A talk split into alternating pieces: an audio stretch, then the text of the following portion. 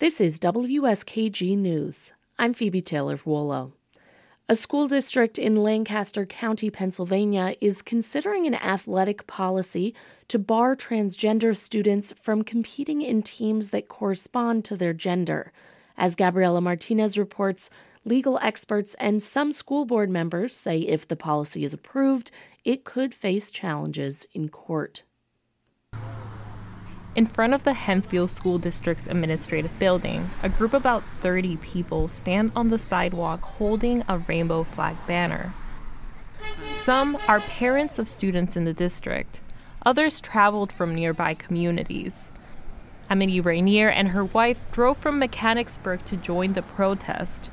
It's personal for her. She once grappled with coming out as transgender when she was a high school student in the county.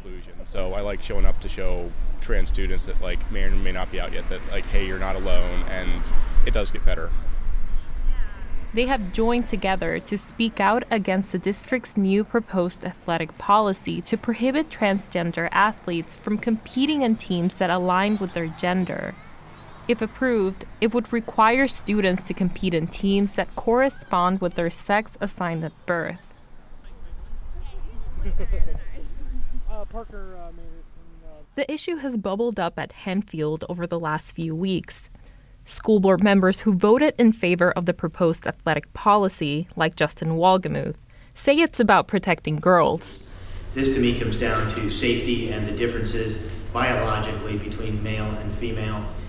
At a meeting on June 14th, he joined six of his colleagues to vote in favor of advancing the policy.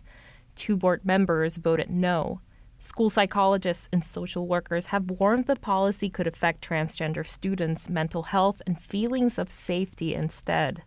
MK Stroman is a licensed social worker and former trans school athlete. Stroman met with Hempfield School Board members last March to make the case. And so, anytime you're excluding LGBTQ youth from something, or um, saying you can or can't participate in this way that either honors or dishonors who you are, um, that it's harmful. It has a rippling, harmful effect. A national survey from the Gay, Lesbian, and Straight Education Network showed 84% of transgender students felt unsafe in school because of their sexual orientation and gender expression. And their question was, well, how does allowing transgender students to participate harm cisgender students? And we said we couldn't answer that because there isn't data on that. On the legal front, experts say the policy could also be in violation of Title IX. That's a federal civil rights law that protects students from sex based discrimination. The protections apply to gender identity and sexual orientation, according to the U.S. Department of Education. Christina Moon, senior attorney with the Education Law Center, says schools that don't comply with Title IX can face consequences. They can lose um, federal funding if the U.S. Department of Education Office for Civil Rights finds violations of Title IX.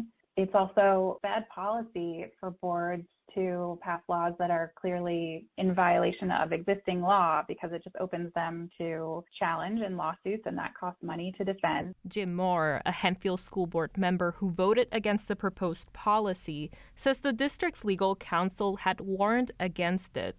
The school board was advised not to be the first in Pennsylvania to adopt this type of policy. And we were advised to let the dust settle, let the legislature make this decision so that we were not striking out as a lone ranger, if you will. In Pennsylvania, three cases involving transgender students have resulted in decisions that protected the students' rights.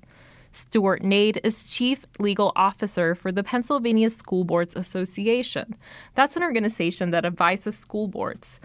The group was not involved in crafting Hempfield's policy. You know, the trend has been pretty clear that districts that are taking a hostile approach towards treatment of trans- transgender students tend to be losing in the court all the time. Hempfield is expected to have a final vote on the proposed athletic policy at the next meeting on July 12th.